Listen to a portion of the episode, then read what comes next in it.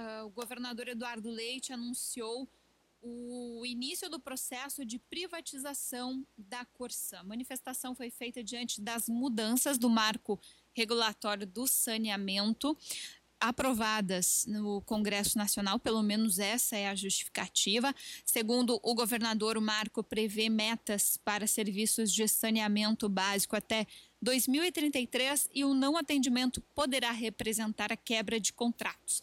Ele ponderou que a Corsã não tem condições de cumpri-los, até porque tem muito dinheiro que precisa ser investido é, na universalização do saneamento básico no Estado.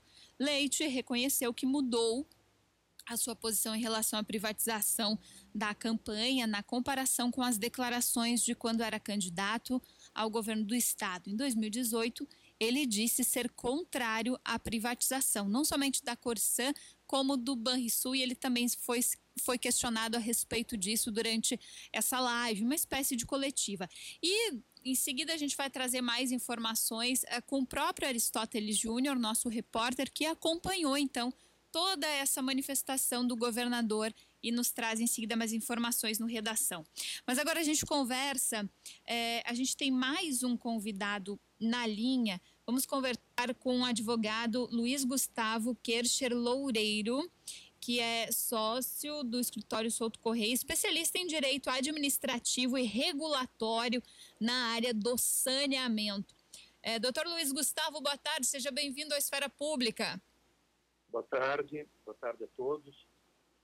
Muito obrigada é, por conversar conosco. A gente quer é, questionar o senhor justamente sobre o, esse marco, né, o novo marco do, do saneamento. Ele prevê é, universalização da universalização da prestação de serviço que é básico, né? Justamente o saneamento básico. Quais são as diretrizes para isso e de que forma a iniciativa privada ela pode estar envolvida é, nessa, nesse novo marco? Bem, uh, Amanda, uh, vou começar talvez uh, fazendo uma, uma breve observação sobre a oportunidade e o momento em que a Corsan, o governador. Estado, fez o, o, anúncio acerca da privatização da Corsan. acho que não é um caso que esse anúncio tenha vindo logo na sequência da manutenção do veto do presidente a um dispositivo do novo marco de saneamento que permitiria às companhias estaduais que renovassem e alongassem os prazos dos seus contratos de programa com os municípios.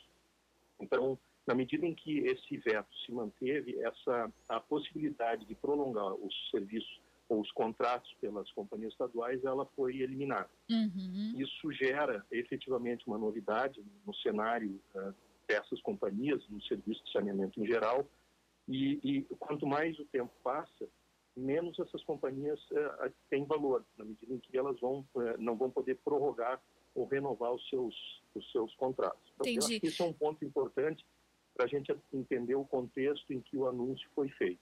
Sim, isso na, deixa eu só lhe perguntar sobre essa questão, desculpa lhe interromper, claro. é, sobre esse, esse veto que talvez seja importante. Ele também atinge as companhias que uh, operam em algumas outras cidades uh, do interior do Rio Grande do Sul, que não necessariamente a Corsã, ou não atinge? É, o veto atinge todas as, as empresas que operem com contrato de programa. É, em princípio, empresas, por exemplo, é, municipais e, que, ou departamentos municipais, eles não têm esse tipo de contrato com o município, porque eles são uma, uma manifestação do próprio município. Sim. É, o, contrato de programa ele é um instrumento jurídico muito próprio de companhias estaduais que atuam em esferas municipais. A companhia é, é, uma espécie de paralelo de uma concessão. A companhia estadual ela firma um contrato com o município e a partir daí, então, ela pode prestar o serviço. Uhum. É, então, eu diria que a, a, o veto ele atinge fundamentalmente a porção. Ah, entendi. Por exemplo, não mexe em nada no DEMAI ou em outras companhias, porque no interior do estado algumas cidades têm. O DEMAI, por exemplo, o processo de privatização é outro, nada a ver com essa questão da Corsã. Não, não é, não é exatamente o mesmo modelo, não. Perfeito. Não, essa, essas explicações elas são elas são importantes, né, já de início. Mas e sobre a questão do próprio do próprio marco, né, do, do, do saneamento e da universalização. É, então, eu diria que esse ponto é, é o segundo é o segundo motivador, o segundo elemento que é, explica a privatização da Corsan. O primeiro é este da manutenção do veto que, que veio ontem e o segundo elemento é justamente o, a questão das metas eh, previstas no novo marco.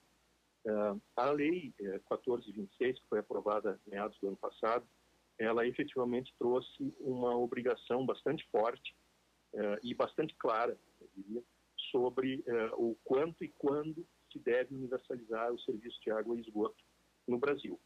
Basicamente, se eu não estou enganado, nós temos a, a obrigação de cumprir 90% do atendimento de tratamento e coleta, enfim, de, disposição de esgotos até 2033 e 99% de distribuição de água.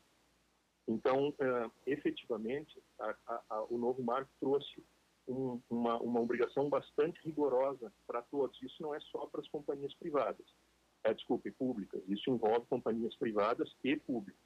Em princípio, todos os operadores devem universalizar o serviço até 2033.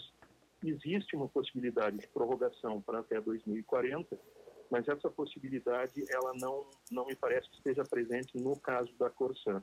Então, de fato, eh, a, a, a obrigação da Corsan é bastante rigorosa, vai até 2033 e até onde nós sabemos, a Corsan não tem recursos para enfrentar uh, os investimentos que seriam necessários para cumprir essas metas.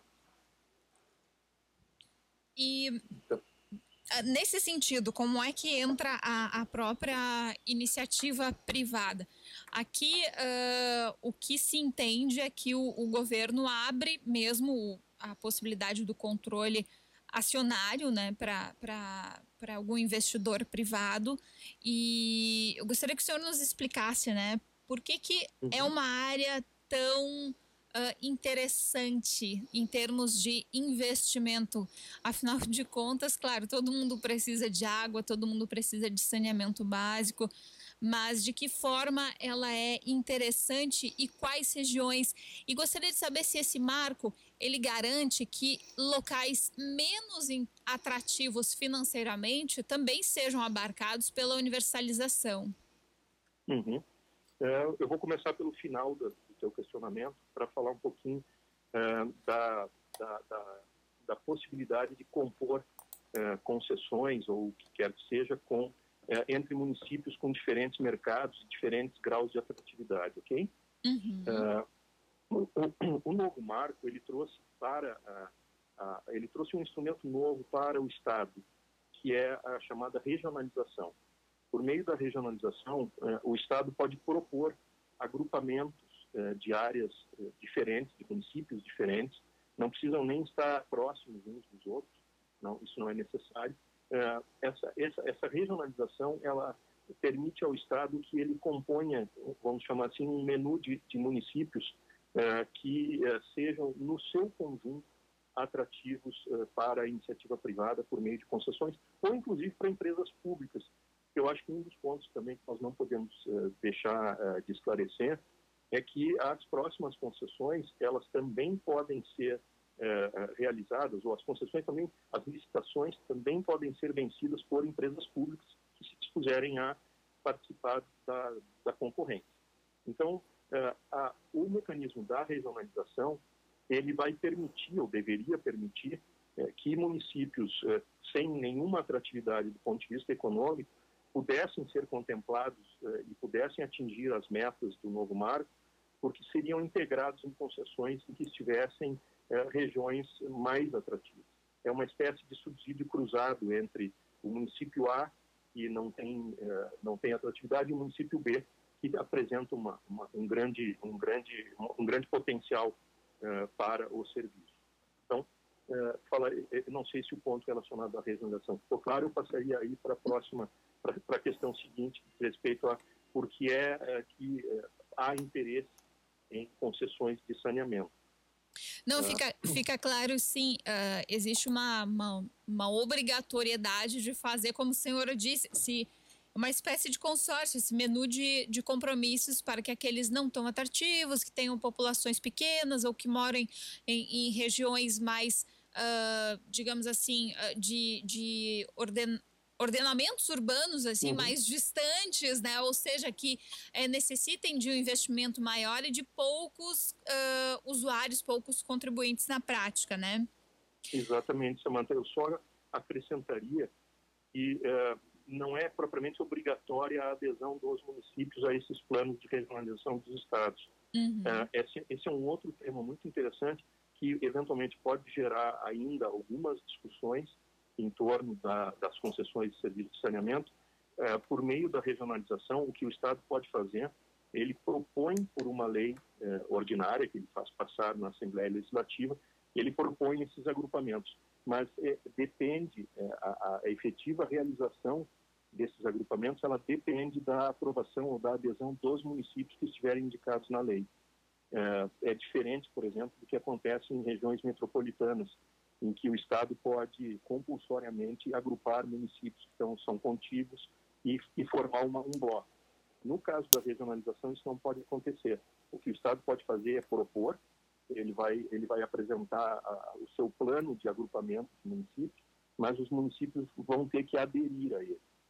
Então, nós temos aí um, talvez um longo caminho ainda uh, para viabilizar concessões uh, com, complexas ou conjuntas é, no âmbito da regionalização. Só, só para pontuar esse, esse aspecto que eu acho muito importante. O Estado não se tornou é, propriamente um, o, o, o senhor ou dono do serviço. Ele recebeu, por via do novo marco, é uma possibilidade de agrupar e convencer ou sugerir aos municípios que se engajem nesta ou naquela concessão. Entendi.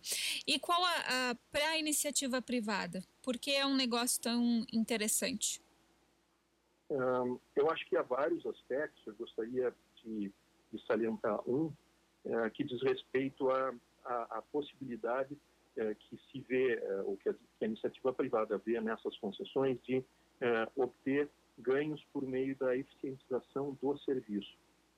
companhias estaduais, nem todas, obviamente, depende de caso a caso, mas elas costumam apresentar margens de ineficiência que são facilmente revertidas pela iniciativa privada, com que eh, a sua rentabilidade aumenta sem que eu tenha que necessariamente aumentar a tarifa.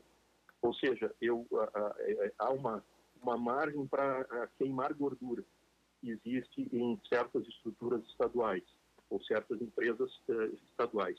Esse foi, por exemplo, o mote da privatização, ou o elemento atrativo das privatizações no setor elétrico uh, por meio de um mecanismo tarifário que possivelmente nós vamos ver ser replicado no âmbito das concessões de saneamento, uh, o regulador ele admitia que as empresas concessionárias privadas elas elas absorvessem os ganhos de produtividade que tinham em função da eficientização de algumas rotinas de serviço, redução das perdas, por exemplo, de água, redução de maior facilidade de compra de equipamentos com regime mais econômico de aquisição.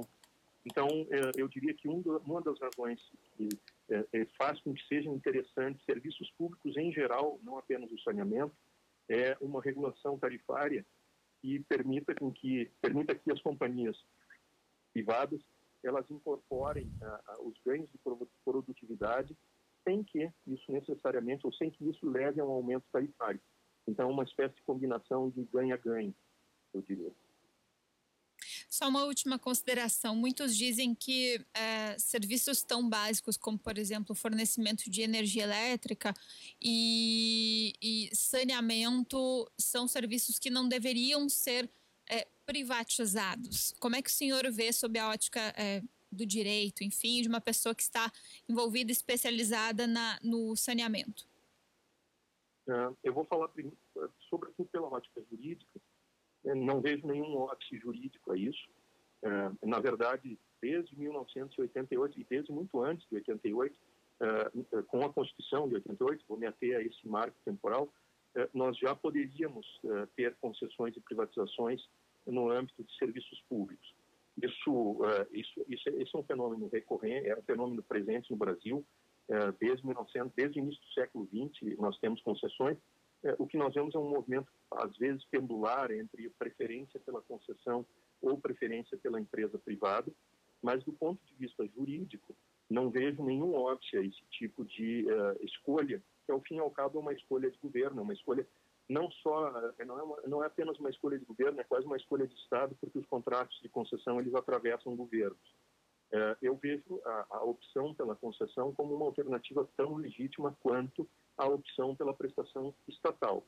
Uh, do, de um ponto de vista mais leigo, eu salientaria que é, há setores em que nós temos preponderantemente capital privado, empresas privadas, que têm um grau de eficiência de alcance é, muito maior do que é, setores que são é, controlados ou que são é, povoados por entidades estatais.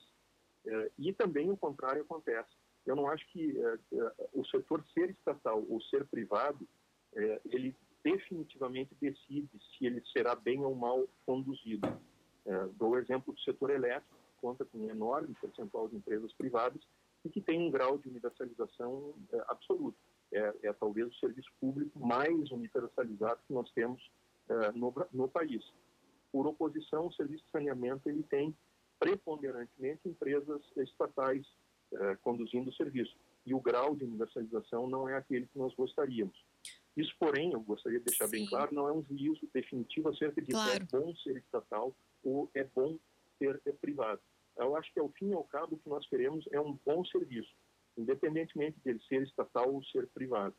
Então, Do... é, não vejo óbvio e acho que a escolha ela é uma, uma, ela depende de opção política e de contingentes. Perfeito. Doutor Luiz Gustavo Kircher, Kircher Loureiro, muito obrigada pela entrevista. Desculpa, Jair, interrompendo, mas estouramos o nosso tempo aqui. Um abraço. Um abraço, muito obrigado. Obrigada aí pelas explicações para gente. É, sempre agradecendo a audiência do Esfera Pública.